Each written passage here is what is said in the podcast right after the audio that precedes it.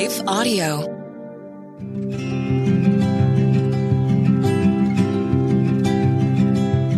Welcome to the Homeschooling Families Podcast. I'm Leslie Nunnery, and I am so glad you're here. On today's podcast, I'm joined by Steven Lee, who's the founder of Sermon Audio, which is a resource I'm really eager to tell your family all about. In addition to founding Sermon Audio, he's also followed the Lord's leading by starting a daily prayer time that has gone on continuously for over two years and has people from all over the world participating in it and praying for revival. I'm eager to talk about that as well. He's even sponsoring some special prayer times at our events in Round Rock and Pigeon Forge that I can't wait to tell you about. So this is going to be a really exciting show. So don't go away. Steven and I will be right back.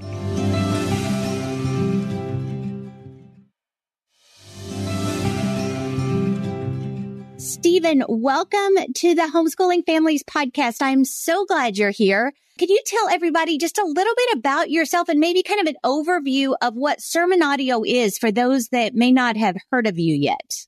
Yes. Well, thank you, Leslie, for having me. I'm very delighted to be here on this podcast. It's a great honor. So my name is Steven Lee. I'm the founder of a website called sermonaudio.com. But we started back in the year 2000. This is pre Facebook and it's the pre iPhone as well. So hmm. we go back quite a ways. And this is when audio, streaming audio on the internet was really just starting to be explored. We started out as a burden just to get good preaching out there on the internet. We wanted to help even my own church, local church, small as it was, to get their preaching out there. And I knew that there were other churches, many of them small, that just needed to get a, a voice on the internet. So that's how it started. And by God's grace, we've been going now for 23 years, but we are currently the largest and most trusted, I should say, library of sermons, both audio and video on the internet from conservative churches and ministries worldwide. We have over 2 million sermons in our sermon repository and it can be searched by keyword, topic, speaker, church, book, chapter, verse, all of that. It's a, a repository of sermons as opposed to other media platforms where it's just a big, um, a big platform for all kinds of media. But right. we are focused in on sermons because we believe that faith cometh by hearing and hearing by the word of God. Thank you. Amen. Amen.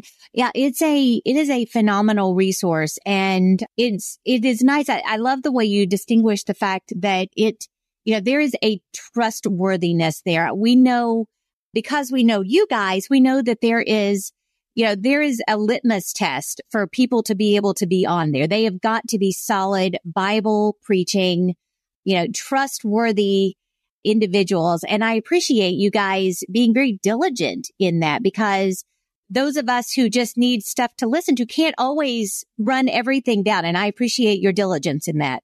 Well, that is a good point because uh, that, that makes us as a result more narrow as, as far as the kind of churches that we are able to work with. We have an articles of faith there on the site that churches have to subscribe to. And we make yeah. that, we have no bones about that, but it's, it's pretty much dealing with churches that are theologically conservative and people can read it for themselves. Yep. Yep. Well, um, it is a great resource. And another thing that I, I wanted to spend a little bit of time talking about today because this is something that was personally impactful for me and my family. And now it's, it's incredibly relevant, very exciting. A year, I don't even know how long ago it was. I came across a book that you guys had published called The Case for United Prayer about maybe a year, year and a half ago, I received that book. I devoured it. It was so, it was so encouraging. It was exciting. We've prayed from the, the conception of Teach Them Diligently that God would use it as a revival movement uh, within families and then that he would build the church through those families and impact communities and so on. And so seeing this focus on prayer for revival that was encapsulated in that book was a great a great encouragement and challenge to me. And it, it was very, very impactful. I passed it on to my dad, who then found out that you guys have been doing a regular prayer time with people from all over the world. Can you tell us a little bit about this focus that God has given you all on prayer and specifically prayer for revival and awakening around the world? Oh, sure. I'd be happy to do that. So a number of years ago, I came across a little booklet that was written by Jonathan Edwards back in the 1700s. And it was a booklet that was simply called An Humble Attempt.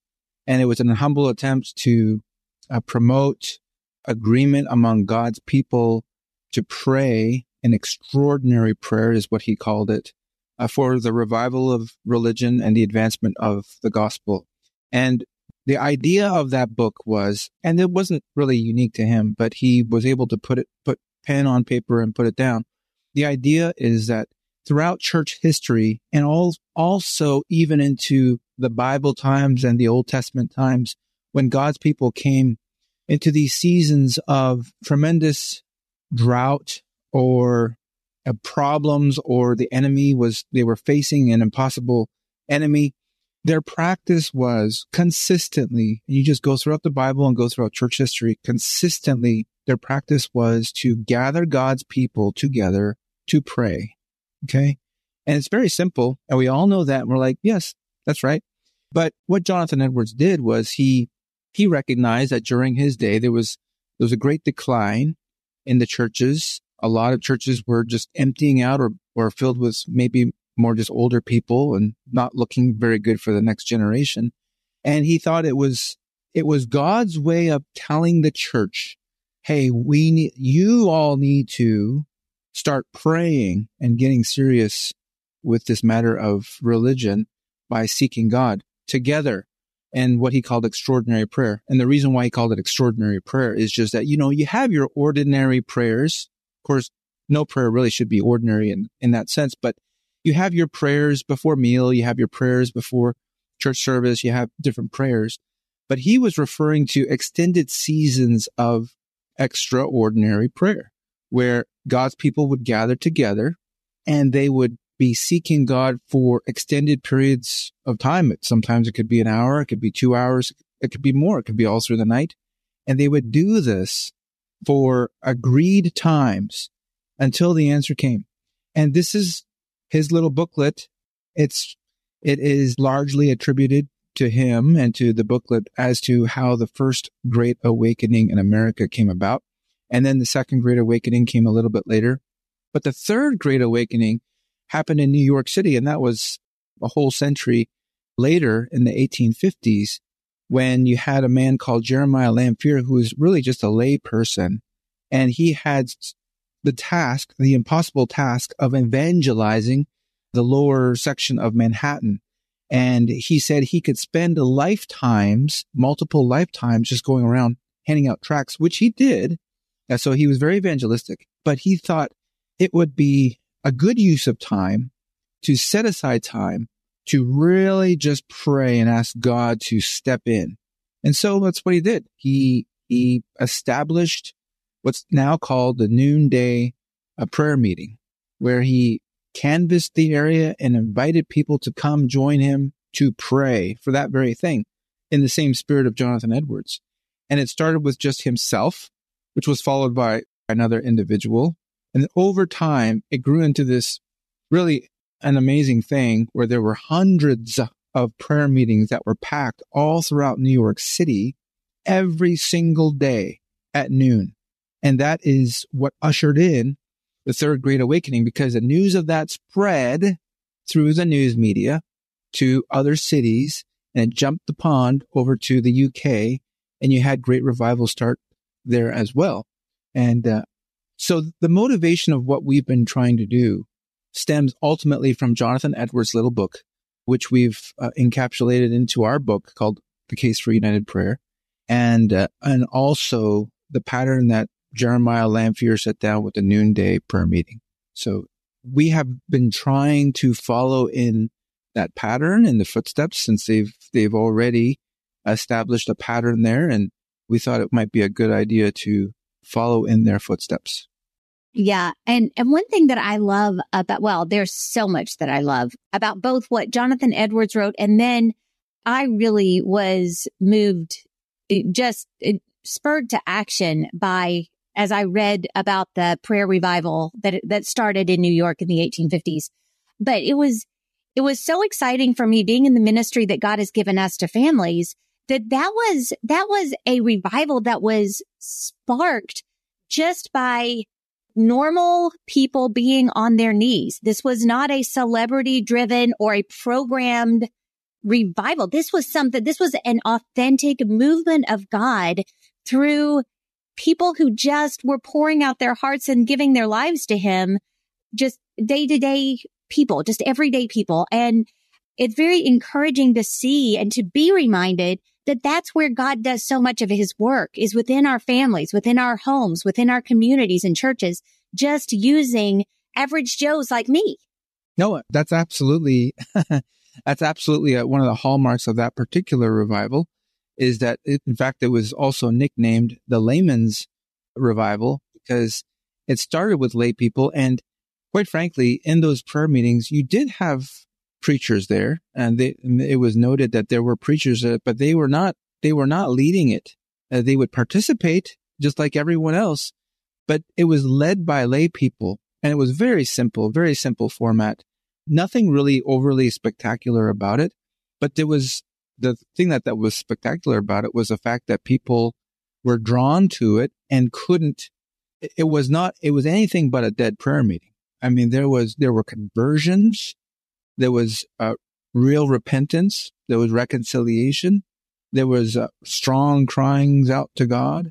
I mean, it was a, it was something that we all long for in our churches, but it can't be organized. And see, this is the thing that, that we just have to understand. We can't, this is not a formula that can be repeated at will. Now there is, there, there are things that the Lord wants us to do. He wants us to seek him. So there is, there are things that we need to do, but it's not going to be because of, you know, the mood music. It's not going to be because of the, the environment or the oratory of a great preacher. It's, it's completely a sovereign work of God. And that's because if any of those elements were to come into play, you know what would happen is that some of the glory would go away from God to right. the great preacher or the great organization or the, you know, so I think that it's very appropriate that a lot of these moves of God, even in the Old Testament, let's face it, you know, you had, you had God using the nobodies and the nothings and the, the few because he didn't want the glory to go to people. King Asa himself in his great prayer said, It is nothing with thee, O God, to help, whether with many or with them that have no power. In other words, it doesn't matter to the Lord. He can use one person. He can use a Gideon or a David. He can use a Jeremiah Lanphier who was really a nobody. I mean, he was, he was a layperson. The Lord doesn't need to have all of our vaunted strength. After a short break, we'll be right back to talk even more about this. Yes, and we're we have such great ideas and such we're we're in a time now where we can program things so well and so fluidly and yet that's not generally how God works. God works in ways that are higher and greater than we would ever imagine or conceive. And sometimes those higher and greater plans are actually lower than we would have thought to stoop, i.e. just coming together and praying rather than organizing this great, big, massive campaign that we have our fingers all over. It's trusting him to give the increase. And I so appreciate what we can learn from that. But not only was it a work among average people, but uh, just being on their knees, but there was a real expectation. There was an expectation that they would mobilize, that they would go out and tell other people that they, that there was repentance and change and reconciliation, like you noted. So there was, there was that responsibility of as God was working, that that actually changed you and, and remodeled kind of how you were walking your daily life. Oh no, that's, that's, you know, if there's anything about revival, like genuine revival, is that it's not just that you go to a good meeting and you consume it like you consume any kind of entertainment. there's real change brought back to people that does motivate and push them into real action. Real action meaning there's real reconciliation, steps towards reconciliation, or there's real conversions that are taking place, or there's real restoration from a, from a badly backslidden state. I mean, this is, these are going to be the marks of a genuine work of God. It's not going to be something that we just consume like we do today with so much of everything around us. We just consume and consume. By the way, I do want to note that because we're mentioning the fact that it is it is a, an authentic and a, a spontaneous thing that can't be organized, etc. That's not to say that every attempt to to do things well and in order and organized and professionally, like you're doing here, or like we try to do at Sermon Audio, is to be frowned on. I mean, right. We're to do the very best we can, whatsoever thy hand finds to do, do with all thy might to the glory of God. But what it simply means is that we're not putting our trust in our abilities.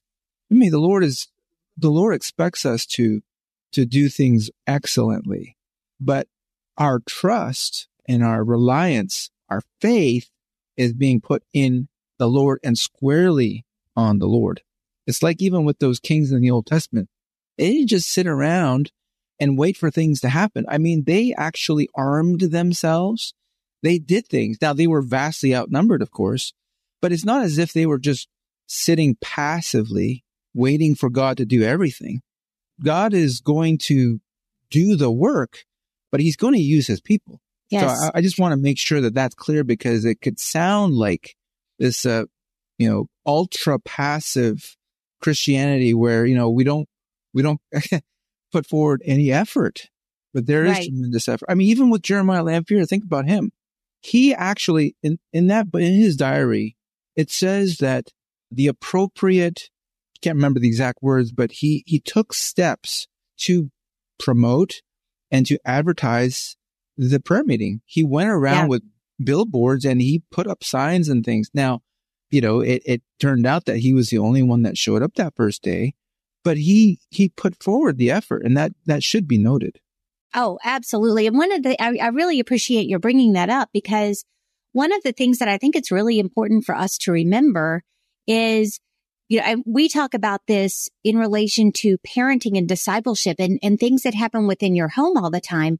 God uses simple steps of obedience very profoundly too. He is, we have our marching orders. We have our mission and things that we may not even look at as being profoundly impactful. Having a conversation, sharing our faith just naturally through the way that we're engaging with people in God's hands can be used mightily. And we see that over and over again, especially, you know, in, in, as we talk within our homes, we see how God uses as we are growing as parents, we're able to then disciple and shepherd and bring our children along. The first step in all of that though is walking in obedience and staying close to God and learning and growing yourself so that whatever steps he calls you to take, big, small, whether you deem them, you know, incredibly important or just your next step, God knows how important it is and how he's going to use it. And so you want to live in such a way that is always making you ready to take whatever step of faith God calls you to next. Absolutely. I just feel like that's really important because there, there could be groups and classes of Christians that, that take a, a little bit too far approach to, like, say, the sovereignty of God, where they, they don't feel like they have any responsibility at all. And so we would, we would discourage that completely because the Lord gives us very clear instructions, as you mentioned in the raising of our children. Yes, you pray for them, but you also have to do some things as well. Right. And the Lord you know, faith cometh by hearing and hearing by the word of God. There is a means. It comes by hearing. And how are they going to hear without a preacher? I mean, there, there are means that God uses and it's, it's his people.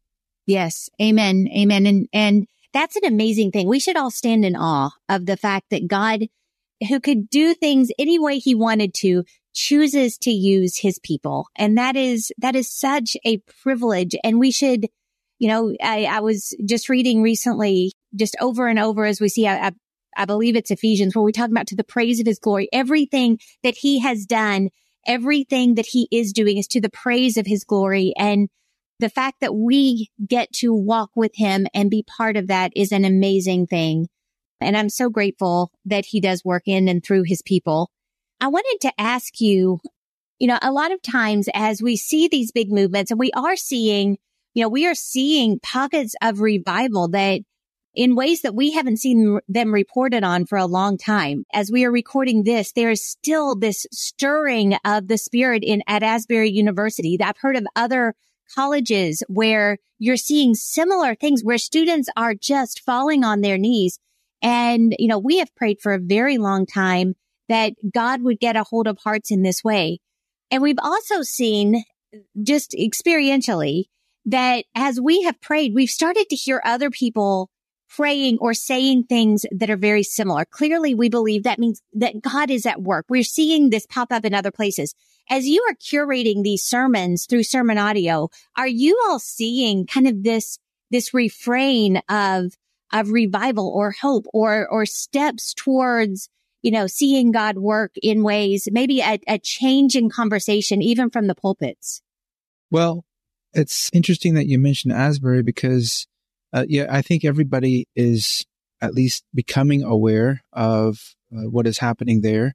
Whether we want to call it a revival, certainly we are very hopeful. I just read a, a an announcement or a, a, blog written by the president of Asbury Seminary, uh, who has been attending those meetings now every day, morning and night. He said, and so he's a he's a he's a good authority to be making such statements. And and even he was being very measured, which I appreciated, uh, very measured in, in not getting too sensational. Uh, right. He was extremely encouraged, of course, but he would, he would uh, like to call it more an awakening. That's certainly what it is. And of course, uh, it could be a revival and the Lord, uh, the Lord will make that very, very clear. But I'll tell you what, whatever one's opinion is of it, because there's plenty of opinions flying around, whatever one's opinion is of what is happening, it should at the very minimum give a red blooded Christian to be hopeful yes. that God has not completely finished with us yet. Because, I mean, we're praying for revival. We're praying that God will do a great work even in the face of this crazy and insane and corrupt generation. We believe he can, number one, and we believe that he will. And so I think that personally, all of the, the bad news and the insanity that you're seeing in the world today is driving God's genuine people more and more towards himself. Yes. That's what I believe. I believe that these afflictions are sent or are allowed to be sent into the world and into our nations for the express purpose. I mean, it's the same reason why in the Old Testament, the nations would come and, and overtake Israel and take them away captive and, and them being in bondage. It's the same exact reason is so that God's people would become more awakened to the fact that nothing that we're doing is working or helping and it almost forces them to cry out to the Lord. And hmm. that's, that is often, unfortunately, what we need to have happen because we're so, we're so slow or we have become so distracted by the world that yes. we, that we don't take our Christianity, you know, very seriously. And the Lord as a loving heavenly father has to come along and bring these, these insanities into our society, like the whole thing with, well, the marriage going on now for a while between a man and a woman or transgender or, or all of this stuff that's coming out that is, it's, you wouldn't, you wouldn't believe it if it was told you just even 10 right. years ago. And yet the Lord is bringing these into our society so that it causes his people to seek him more fervently. Yes, yes. And he is very good that he is there when we seek him. You know, if we seek him, we will find him. He is not hidden. He has given us all, I mean, he's given us his word. We are able to get in to know him, to seek him. Um, he's told us how to approach his throne, how to pray. He's a mediator for us. There are so many amazing things that we can learn about our God as we draw nearer to him. And these, these moments make us, like you noted, draw nearer to him, recognize our need for him more and more. I wanted to ask, you've used two terms and I want to have you kind of flesh those out for us a little bit. You, you've talked about an awakening and a revival. What are kind of, what are some of the different elements of those two things? I'm sure there are, you know, probably one kind of leads into another, but how do those two relate to one another? Well, I'm not going to be any kind of authority on it at all. I just, I just like to reserve the term revival as carefully as I can because uh, it's it's bandied about so much now in our more of our modern Christianity where people say we're having a revival meeting and really we're we're just talking about special meetings. And so I, I like to reserve that word uh, for what what what I would you know consider genuine revivals. And in my mind, a genuine revival, as far as what we see throughout history, involves scale and something that is that has a tremendous impact on the surrounding community and it's it's it has a, lasting effect. And so this this certainly looks like it but I, I, believe it just needs a little bit of time for us to absolutely say, yes absolutely this is this is so. But certainly an awakening is when god's people are awakened to the reality of spiritual things and it's not just sort of this run of the mill. We just go to chapel in and out. We just go to church services on Sundays in and out. And it's just this sort of cultural Christianity. There's, we are, we are arrested. We're stopped in our tracks. Something comes into our consciousnesses that's different. We become awakened to the fact that God is real. His presence is real. And what I'm doing here alive on this planet is more than just to work my job so that I can make money and to get my stuff and then eventually die. You know, there's, there's just an awareness of the eternal. That's how I would say it. Now, I'm not, like I said, I'm not an authority on it, but I just want to be careful about the term revival. And I'm, I'm happy enough to call it the Asbury revival just because that's the way it's, it's searched now. Uh, yes. Uh, but, yes. Uh, that, but that, that, it wouldn't be any big problem to call it that right now, just for the sake of convenience. Well, and, but, but there is something very powerful in recognizing that the ground we're standing on is holy ground. And this kind of a work of the spirit of whether it be awakening, leading into revival, what, whatever God has in store for us in the days ahead is a holy work by an amazing God. And we are just praying that God will get a hold of, of hearts from coast to coast and all around the world and that his church will rise up and really take advantage of this moment as so many people are seeking him much more than I've seen for a long time. And a lot of it has to do with the extent of the wickedness and the, the overtly, you know, corrupt society that we find ourselves in. It absolutely, it, it shows the line between God's people and, and not God's people so much more clearly. And in a lot of ways, that is a huge blessing We've talked to our kids about this a lot. You know, when I was growing up in South Carolina, everybody was a Christian. That's just, you just were a Christian. And it was really hard to meet anybody who wasn't because you go to church. That's, it's so cultural when I was growing up. And even with them growing up in South Carolina, that is not quite the same. And so they, their, their position as a believer is much more distinct even than it was, you know, trying to, to live in a you know, we, we didn't talk about bad things when I was younger. It was just a different, everything is so out there now that there is a very clear line and that, that's a blessing for those of us who are trying to make an impact and trying to be distinct, be holy as he is holy so that God can draw people to us so that we have an opportunity to tell them. Well, that's, I couldn't agree more. I, I certainly hope that with a renewed attention being brought to revival and uh, this uh, situation in Asbury, I certainly hope that it's not just more news that people are curious about and, and are consuming, but that it will create real soul thirst in their heart and whoever's heart is listening to this podcast and in the churches. This is not supposed to be an isolated thing just for a group of people in a specific geography. This the outpouring of God's Spirit and the blessing that that comes from that is not something that we're supposed to just enjoy, like I say, in an isolated way, or just to consume it upon our lust in the sense that, well, that was great. It was a feel good service. And like, like we would enjoy maybe any, anything else, like a good concert. This yeah. is meant to do something and it is ultimately meant to glorify God in a big way so that his name is made great in the earth. But it's meant to change God's people, revive God's people, or awaken them sufficiently so that they, they are the hands and feet that go out with new power and new boldness to share Christ with everybody. I mean, the early church, when they gathered together for prayer, it wasn't just a prayer meeting to go through a list of needs. I guarantee you, because the last thing Christ told his disciples was that wait in Jerusalem, tarry in Jerusalem until you are endued with power from on high. And so I assure you that when they were gathering there in the upper room in that prayer meeting, they were praying for that very thing. Lord, you promised to endue us with power from on high, the Holy Spirit.